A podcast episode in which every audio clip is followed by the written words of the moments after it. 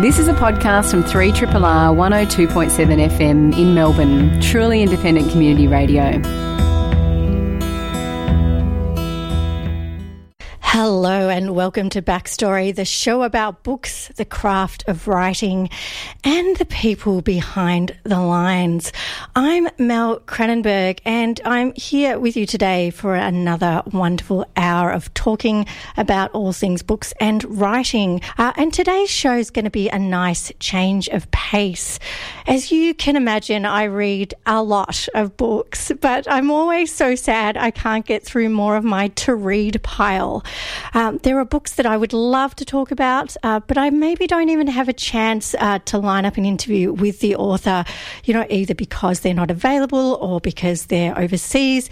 There's all sorts of reasons. So today I'm bringing on a guest to chat about a couple of books she's read recently in what I hope will become part of a semi regular segment of similar reviews. Today's guest, Katie Smyrk, who's the deputy editor of The Big Issue and a regular volunteer here at Triple R, will join me in later in the hour to talk about two books on her recommended reading list. I'm very excited uh, to to have that chat with her coming up. Soon, though, filmmakers often try to capture the process of writing with montages of crumpled pages in waste paper baskets or words running through someone's head. But the reality is more of a daily grind, slump shouldered in front of a computer. Not really something that people will very much enjoy to watch, I guess. Fiona McGregor, author of, among other things, a novel, Indelible Ink, and a memoir, Museum, Strange Museums, has captured some of the process in the wryly named A Novel Idea, a photo essay documenting her novel across years and continents, but always sitting at her desk and seen from behind. It's a, a really kind of delightful read or view uh, through this uh, this kind of process, and it's more than a little tongue in cheek.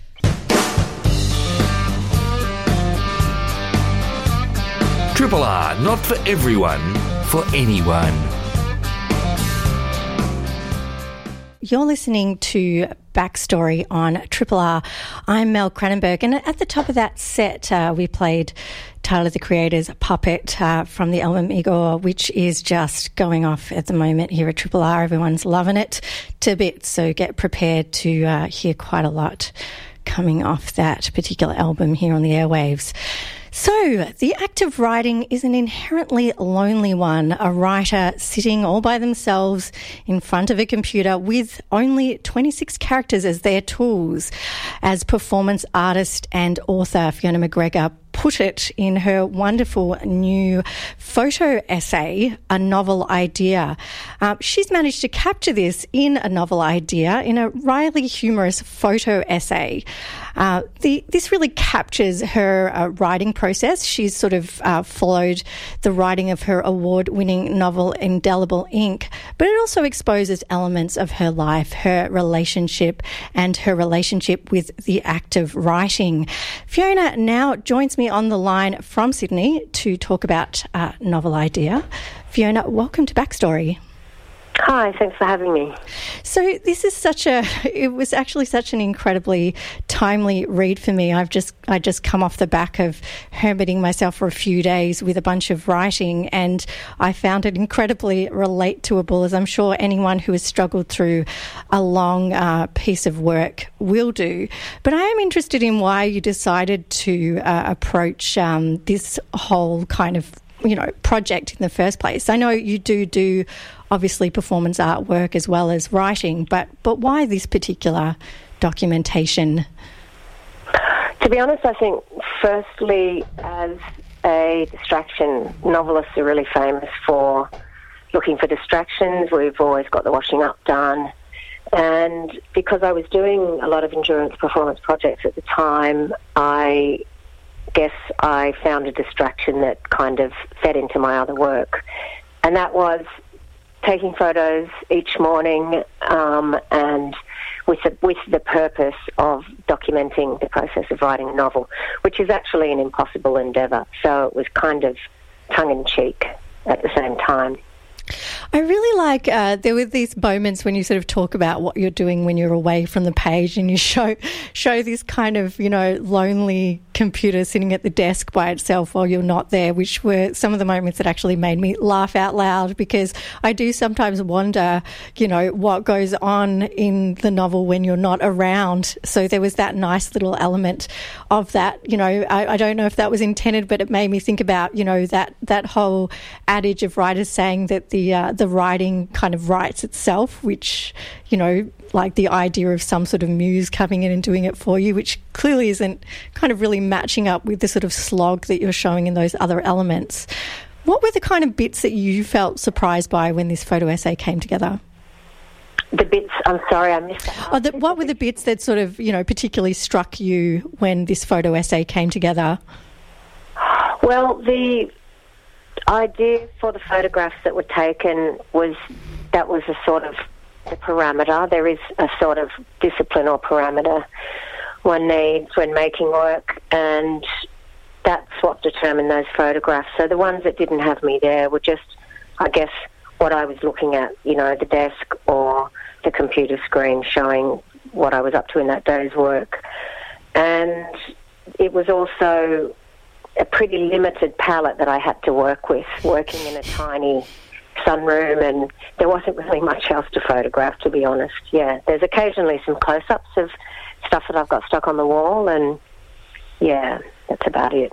It's really down to the caption material because this is, uh, make no mistake, a, a, story as well. It's a or a photo essay if you prefer, but the you know the emphasis is really on the words colouring what you're seeing in the frame.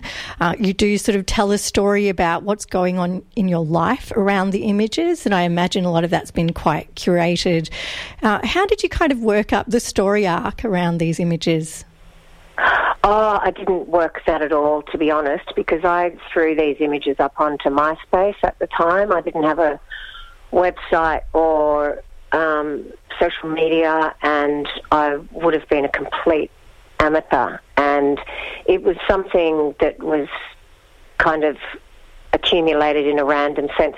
It wasn't until years later that um, a graphic artist publisher asked me if I had anything that he retrieved it from MySpace where it had been forgotten for a good five years. And when I looked at it again, I edited a little bit. And so if there is a story out there, I guess that's just luck and also possibly just a reflection of the, the work coming to completion, which it does in, in the process of the book. The novel gets finished. I do. I do wonder about this actually as well. You, um, you know, mentioned at, at the top of this interview that, you know, that this was kind of an endurance performance art piece, I guess, in a sense. You know, why is it? Do you think that if there is so much kind of loneliness associated with writing and this sense of, you know, the hard slog or the endurance, why do you think people do it? This is a question I actually badly need answered. I think for myself as well. Well, I don't really know. I think it's a compulsion or a vocation. It's in Australia. It's really not much of a job. It's we're at one of our worst periods for writers. We're just belittled at every turn. We are paid very badly. Our wages have dropped by about half in the last 10 years. Um, we're kind of considered to be hobbyists. So there is no career um, reason. There's no sort of yeah, there's no attractive career prospects if anybody out there is thinking about that who's listening. um, but I also think I am a pretty solitary person and an introvert, and that kind of character suits the process of writing a novel because it's such a slog, yeah. If you've just joined us, you're listening to Backstory on Triple R. I'm Mel Cranenburgh, and I'm talking to author Fiona McGregor, who has just put out a, uh, a photo essay called A Novel Idea. It's a wonderful um, book that's a you know, a beautiful sort of quite heavy, um, wonderfully kind of, um, you know, sort of created um, book that feels, as I, I kind of discussed with you off air, Fiona, it feels a lot heavier than a novel, which I thought was quite funny because, in a lot of ways, um, you know, a, a a book that's thick with writing um, often uses paper stock that's a lot lighter and thinner um, than something that's dedicated to images, even though there are far fewer words. So it just weighs more. Was it strange getting something this weighty um, back, you know, when you're used to obviously books of words? Yeah, um, definitely. But it is, I don't really consider it to be the same as my other books because it's essentially a graphic, a book that tells a story with graphics. So they needed to choose a paper that um, gives a good enough quality photo reproduction. And yeah, I think they've managed to do that very well. It's pretty good quality. There are a couple of pro tips in here, I have to say, for writers that I actually, I, going through them, I found um, really quite nice to sort of reflect on. Um, the fact that you use an older computer when you write, so it's kind of more like a typewriter rather than, you know, something that you can, you know, access the internet too much with because you might get distracted or turning off your phone during the periods that you're writing. Are there any other kinds of things that you were sort of, you know, like you definitely talk about the kind of procrastination techniques. In fact, you list the ones that, that writers do to get away from their writing. Um, are there any other kind of things that as you were flicking through, you sort of went, yeah, that's actually a good thing to remember to do as a writer? Well, the computer that I use to write novels on or just to write longer works on is it's like one of the first laptops ever invented, which makes it about 25 years old, and I still have it. Um, but when I'm writing essays, which I'm doing more and more often, or reviews, I'm, I'm on a regular laptop that has Wi-Fi, and I'm not very disciplined, and it's pretty hard to turn off the Wi-Fi. But I find it really hard to write, to concentrate all day with Wi-Fi on. It's very distracting. Absolutely. I mean, the world of everything there waiting for you, and, and you're trying to hide in your own mind.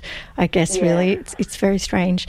Well, I have to say, uh, Fiona, this um, this book had the strange, eh, you know, kind of strange catharsis for uh, someone that's just been doing a lot of writing, and that I felt a lot less alone looking through it. So I do have to thank you for the book. It came at a very timely fashion. The blue could be sort of, you know, the blue background that sort of features quite heavily as as being one of the walls in the writing room that that largely is featured in these images um, could be sort of deemed as a um, as a quite sort of lonely colour, but actually I found it very soothing. So, oh, good. Thank you very much for this book. Okay, thanks very much for having me. That was uh, Fiona McGregor, uh, who is the author of a number of books, um, but also the has recently put out a novel idea, which is this wonderful um, photo essay uh, that collects uh, sort of images from her time writing a novel, and, and it's really kind of lovely. I do think that filmmakers who are embarking on trying to actually uh, effectively kind of summarize a writer's life in a biopic should have a quick look through it to sort of, you know, maybe acknowledge that there might be some moments of boredom that are required uh, to get it across really you are listening to a podcast from Australia's best known community radio station, 3RRR 102.7 in Melbourne. You're listening to Backstory on Triple R. I'm Mel Cranenburgh, and every week I bring you some wonderful authors and their thoughts about the writing process behind a particular group uh, book group book uh, that they've written and I, I, try to make sure that we're really focusing on things like craft and discussing how they put it together. But very rarely do I get to talk about books in more of a sort of book reviewy sense. And also, my to read list is, you can imagine, enormous because I do have quite a lot of reading to do for this show, which I'm very happy to do. But there are other books that I never get really time to, to touch on. So I decided to sort of introduce a semi regular segment where I get other people to do that reading for me uh, and maybe come in and chat about what they have read. Uh, and I'm very happy uh, to uh, bring with me today the wonderful uh, Katie Smyrk. Uh, she's deputy editor of The Big Issue and a regular volunteer here at Triple R. Katie, welcome to Backstory. Thank you for having me. Now, I'm I'm really I'm really pleased that you could come in and bring uh, these two particular books uh, that we're about to introduce um, to listeners. Uh, so they're both books that I have wanted to get my hands on, um, but have uh, not really had a chance to read yet. So I'd love you to, to talk a bit about them. Which of the two books are you going to start with, Katie? Um, maybe we should lead with the one that's on top of the pile in front of us. Um, My Sister, the Serial Killer um, by Oyinkan Braithwaite. It's a bit of a hot book that's just come out recently. And, um, and look, you know, spoiler alert, loved it. Definitely worth a read. Um, it's one that it's the first novel by this author and a really amazing, strong start. Now, um, it's it's really, I mean, it's got a fantastic cover, I have to say as well. It's uh, nice and kind of velvety feel. Some people hate that actually, the sort of it. weird veloury feel. It's a it's a dividing um, kind of a, a cover, um, and it's got a beautiful picture of a woman wearing sunglasses and uh, you know looks very thrillery. So tell us what is the what is the plot behind this story? So it is a bit of an interesting one with the title "My Sister, the Serial Killer." And look, I was a bit unsure about what what to expect when I opened it up, but it is basically um, what it says. Um, it's about two sisters. It's set in Nigeria, in Lagos. Um, two sisters, and one of them has this unfortunate habit of killing people. Um, and it opens. It opens in a really. In a really grabbing way. The opening line is um, so it's two sisters, Ayoola and Korede. Korede is the narrator, and it opens with Ayoola summons me with these words Korede, I killed him. I had hoped I would never hear those words again. And so straight away, it's, you know, it really grabs you, and um, and you're not really you you do know obviously Ayoola's killed someone and that it's not the first time that's happened. It's quite a surreal way to start the book, just straight in, um, and then the and then it goes into Korede cleaning up. Um, the crime scene after Ayoola has murdered her boyfriend. Um, and yeah, basically, it's about these two sisters, um, and they they couldn't be more different. Um, Ayoola, the serial killer, is enigmatic and beautiful, and everyone loves her. And Korede is the older sister, who's much more serious, um, and she's the one who has to come in and clean up all the mess, as a, a bit of a classic two sisters divide. Um, and yeah, there's this tension that goes throughout um, about you know, will it happen again? Is she going to kill someone again? Are they going to get caught? Um, but also, interestingly, at the same time, they're also caught up in your normal sister tensions. Um, Korede's got some unrequited love issues. Uh, and it's this very kind of morbidly funny thing that um, they're dealing with these day to day things while at the same time also worried that they're going to be caught for murdering and covering up the murders of many men. Um, and there's this tension that runs through it as it goes. And you're not really sure why this is happening, why Korede is protecting her sister, and that all kind of unfolds throughout the book. And um, yeah, it keeps you hooked the whole time because you're not really sure what's going on. Sort of an interesting uh, thing that's happening across um, media at the moment, uh, whether it's books or TV or film.